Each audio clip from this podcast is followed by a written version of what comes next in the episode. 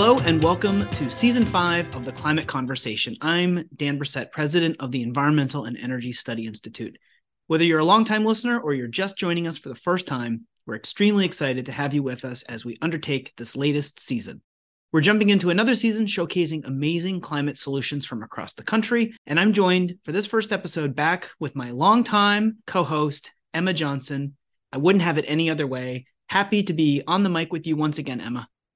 Hi, Dan, and welcome, listeners. I know that both Dan and I are really excited about this upcoming season, and we're happy to have you all along the ride with us.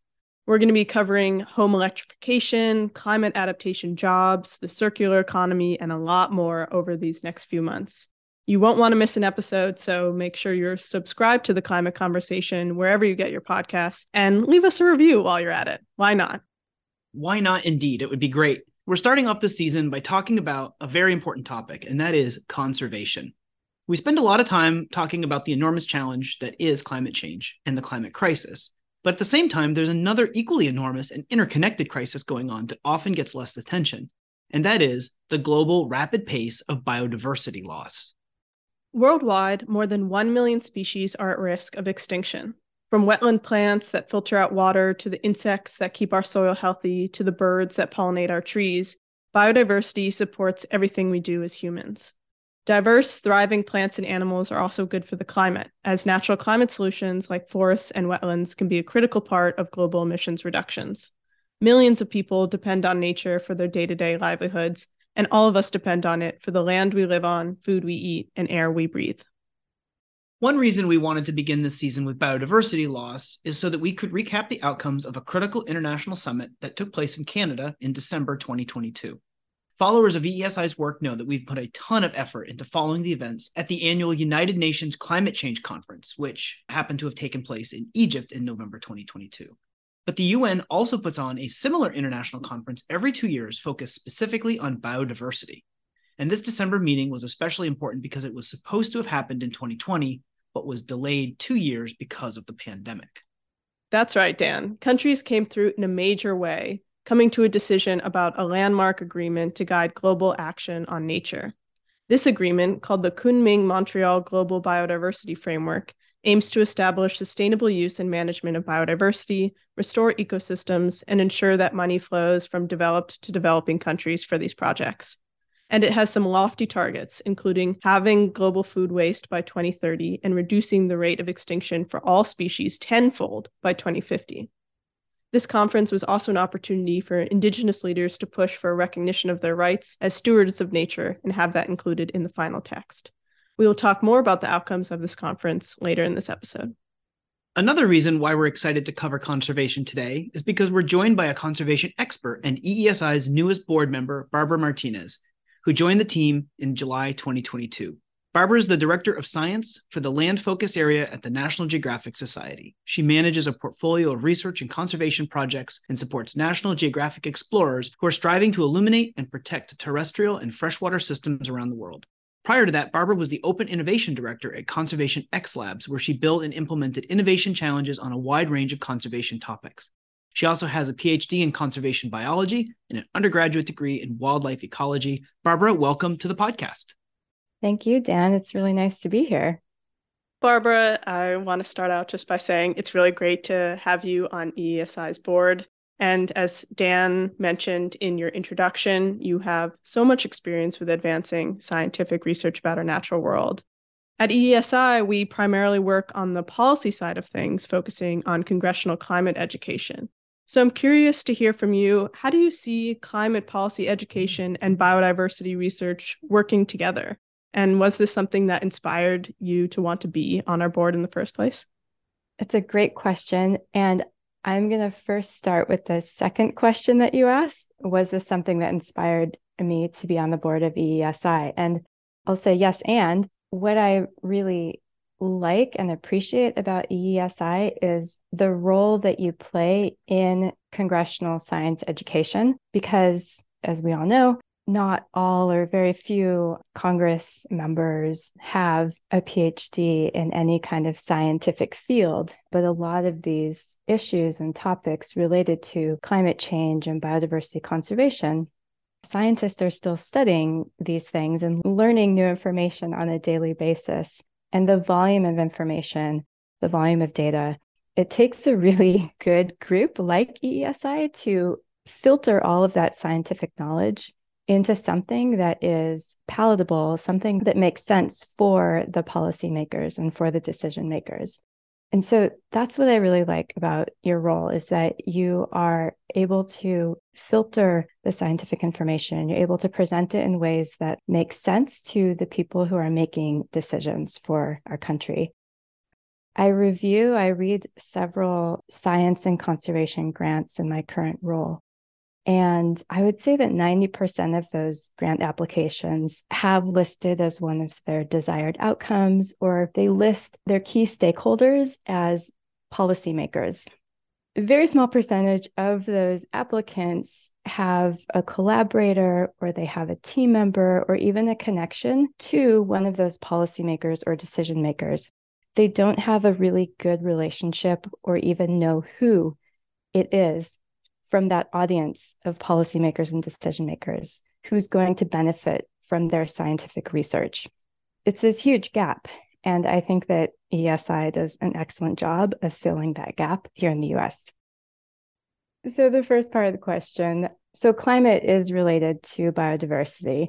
And it's challenging, I think, to keep them separate when you're talking about climate change maybe an obvious or less appreciated contributor to that is the kingdoms of microbes. If you think about microbial biodiversity, these are organisms that both contribute to climate change, but they can also be harnessed and utilized to reverse climate change because there are species of microbes that are producing oxygen, carbon dioxide, methane, there are microbes that consume oxygen, methane, carbon dioxide. When you're talking about climate policy education and biodiversity research, I think a great example of an addition to that curricula is microbial biodiversity. Going to make a plug for a report that was recently published by the American Microbiological Society and the American Academy of Microbiology. And this report is called Microbes and Climate Change Science, People, and Impacts. And it's a very good report, a great assessment of current and past research on microbial biodiversity and the role that they play in climate. They do make a great call to action, a request to include the role of microbes in climate models because current models don't incorporate as far as I know, they don't incorporate microbial contribution to climate. So, Barbara, you and I first met each other when we were serving on a selection committee for executive branch fellows for the American Association for the Advancement of Science, AAAS. AAAS played a role in your career as well. And I'm curious sort of what you see in terms of executive branch fellows, legislative fellows. What's it like to go through that experience what's it like for a researcher someone who's coming you know fresh out of a phd program or something like that to then get the kind of policy experience that a AAAS fellowship offers thanks dan that's a great question and it absolutely shifted the direction of my career I have a, a, PhD in conservation biology. The research that I did, and there were kind of hints of policy.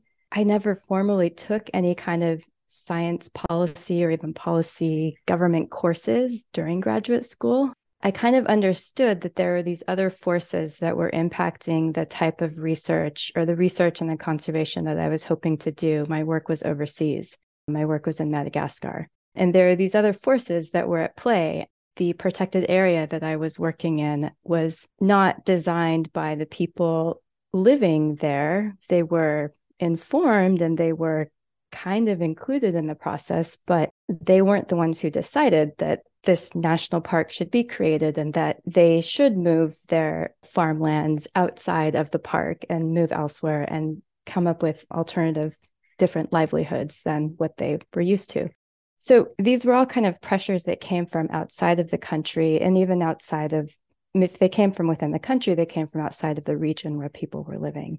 And so I was very interested in the role of scientists, the role of science in conservation policy and environmental policy. When I finished my graduate degree, I applied for AAAS and I got it and I was very happy. And the first AAAS fellowship that I had was at the USGS. I was there for a year and then I went to the EPA for my second year as a fellow. And it was an eye opening experience. I didn't realize that there were so many scientists who worked for the federal government. And it's not something that I ever really, I was never in that environment to really know that. And then the role of science, too, there's a lot of collaboration and there's a lot of working across different disciplines, too, which is so necessary. There's just so much great and amazing work that is done behind the scenes in the executive branch in order to inform those people who are making decisions about policies. And that includes those people who are making decisions in the legislative branch, but also in the executive branch the executive orders that come out, the programs and policies that are developed, so many of them are informed by scientists in the federal government. And they're either doing the science themselves or they're working with universities and scientists across the world to gather that information and data.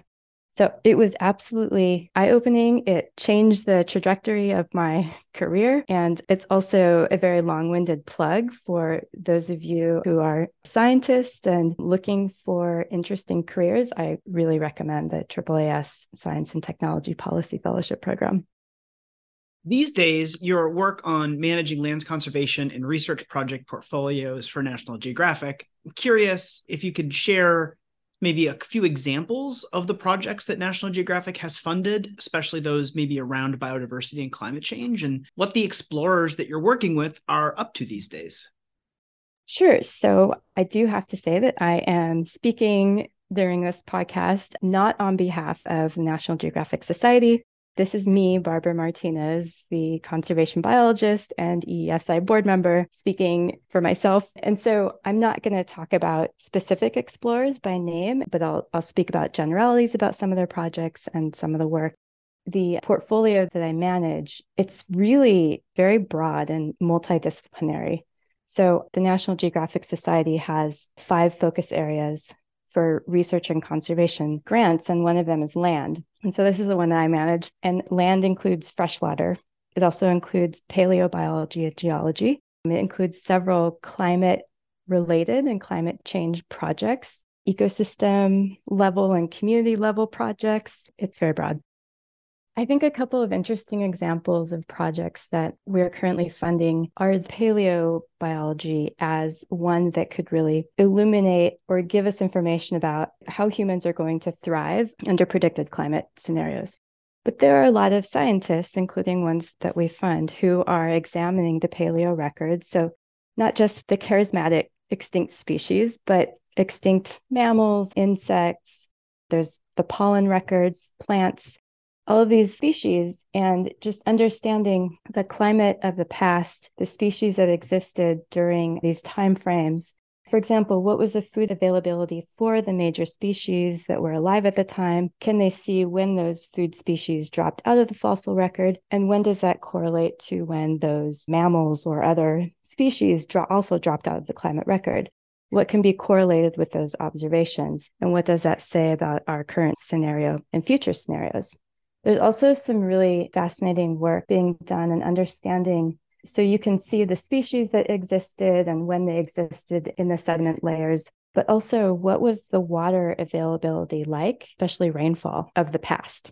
And so there are scientists who extract stalactites and stalagmites from caves, and they're able to analyze those stalactites and stalagmites. And because those rocks have recorded rainfall, you're able to see it seasonally and perhaps monthly back hundreds of thousands of years. And so that gives you a map of rainfall for a region, depending on where these stalagmites and stalactites are collected from caves. And that layer on top of the species that existed and the pollen and the plants. And then what are we expecting for that region based on our climate modeling provides us a lot of information about how can we adapt? How are we going to manage this scenario?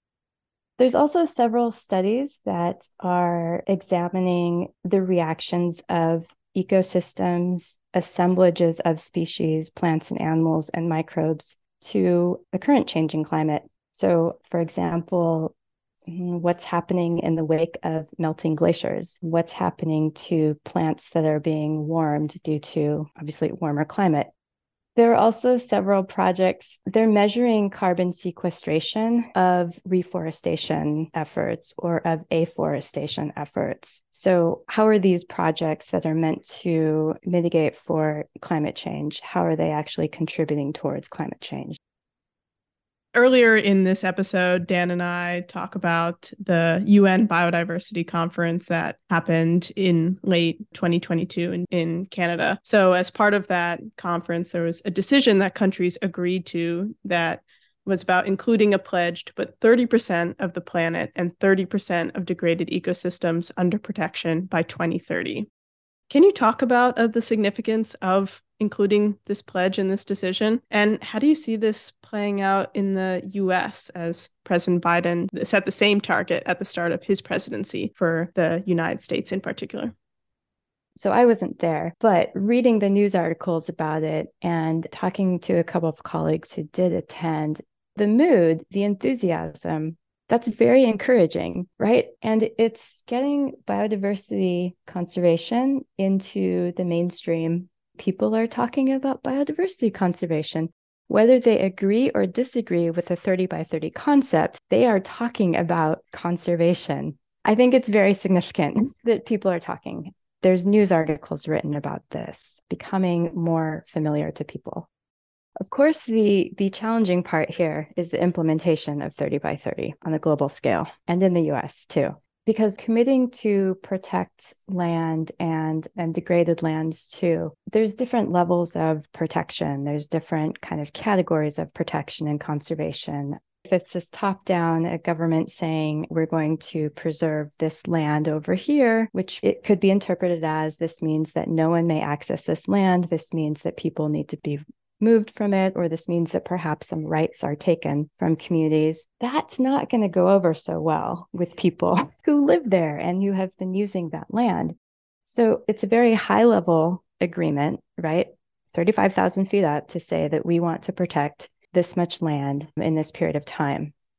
The details, though, of what kind of protection is that, who manages that land, how, what does it mean to protect the land? How do you know if it's being protected? So we need to come up with metrics and we need to come up with ways to measure, measure those metrics in order to say that we are successfully and effectively managing and protecting this land and oceans. This takes a huge investment in not only communicating with the people and communities who, who live near and rely on these future protected areas, but a co creation, collaboration, bottom up approaches and an understanding of what it means to manage and protect areas. What are the metrics? Who's going to measure them? How do we know when we're successful? I think another really key and exciting aspect of the UN target was the inclusion and a lot of talk about respecting the rights of Indigenous peoples and local communities. I hope that this is also part of the US's commitment and agreement. I think that it's about time.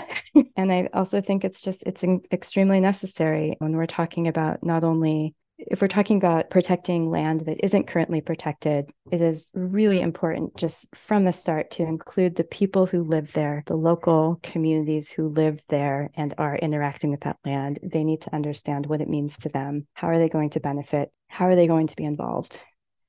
So, speaking of the US's commitment to all of this, what kind of role do you think is in the works for Congress when it comes to addressing biodiversity loss. What would you like to see sort of policymakers focus on as they think about how to move us closer to where the goal would have us be in, in 2030? Yeah, there's some actions that Congress can take, and then there are actions that the executive branch could take and the states could take too, right? I don't think this all falls in the category of, of Congress must pass these laws. It doesn't all fall in their lap, but they can pave the way for some of these programs and these actions to better conserve um, biodiversity.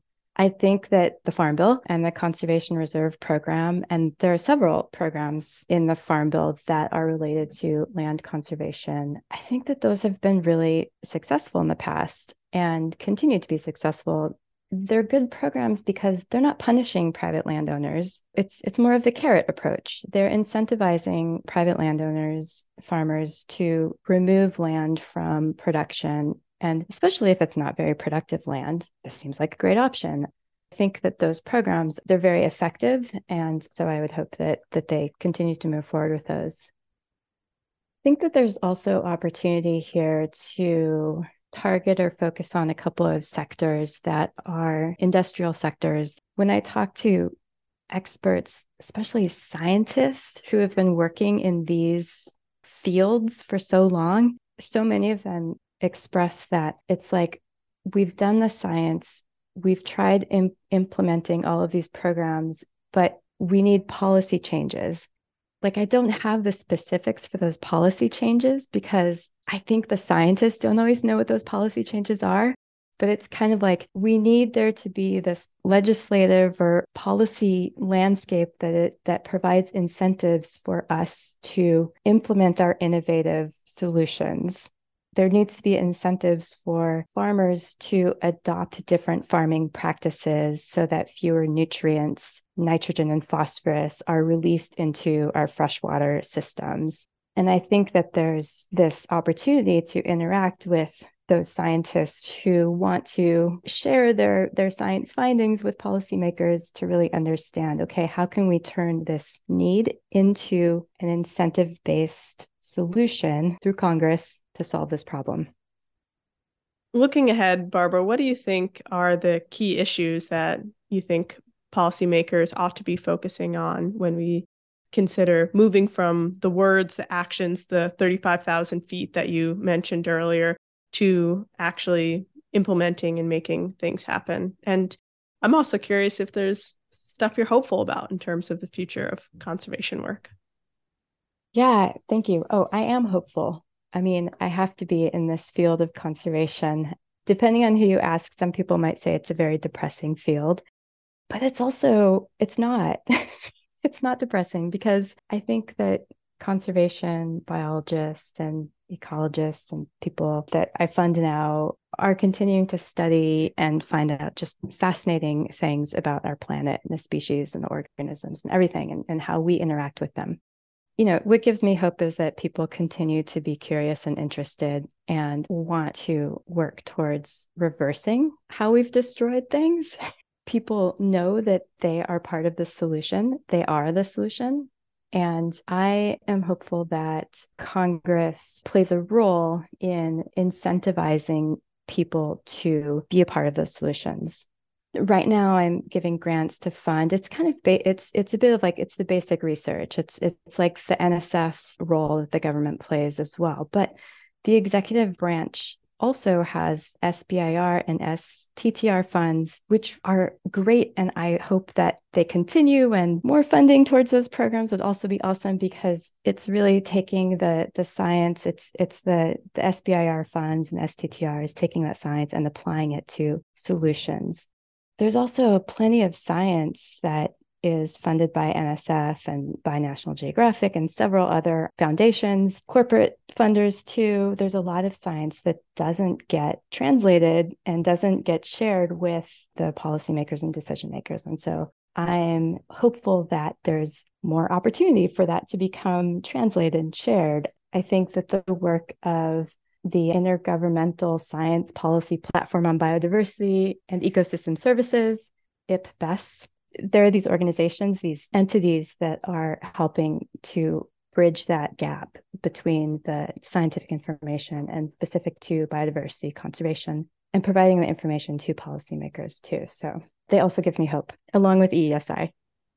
Well, I was just going to say, Barbara, thank you for that. It's a great place actually to end and on a hopeful note and on a note full of can do spirit. I probably why you fit so well on EESI's board of directors because those are two qualities that our folks have, which is which is really great. Thank you so much for joining us today. I, I love listening to scientists talk about their work. It's super cool. And congratulations again on uh, all the cool stuff you've got going on at National Geographic. Thank you. Thanks. It's been really great to talk to both of you.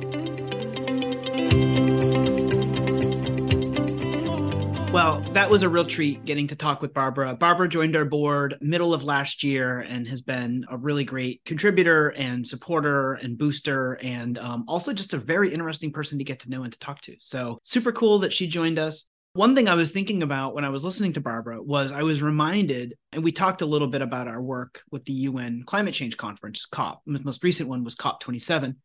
The year before, we included a briefing in our pre COP congressional briefings that featured Sir Robert Watson and Christiana Figueres. And that was specifically talking about the Making Peace with Nature report that came out earlier in 2021. And I was remembering reading that report and finding it super, super interesting. And I'm really glad that we used this podcast and specifically the season opener to kind of go back and look at biodiversity loss and talk about that issue. I think it's really important and there's a lot to cover when it comes to climate change education and I'm I'm glad we we were spending a little bit of time talking about that because it's really really important and of course as Barbara pointed out it's extremely interconnected. Definitely I really agree Dan and we spend a lot of time at EESI talking about natural climate solutions, and we put in an extra emphasis around COP27, the UN climate change conference this year, into talking about this connection between climate change and biodiversity. So we'll have a couple resources on that link too in the show notes and really hoping to continue thinking about how these two issues relate to each other and what we can continue to do in our briefings, in our articles, and our other materials to highlight the connections and the solutions that are available to both these crises. So yeah, it was great to start off this season with Barbara and hear about her experience on our board and with our resources and her experience as this scientist as well with this wealth of knowledge on conservation conservation issues. So, if you want to learn more about EESI's work related to conservation, head to our website at eesi.org. Also, follow us on social media at EESI Online for all of our recent updates. The Climate Conversation is published as a supplement to our biweekly newsletter, Climate Change Solutions. Go to eesi.org forward slash sign up to subscribe. Thanks for joining us and see you next time.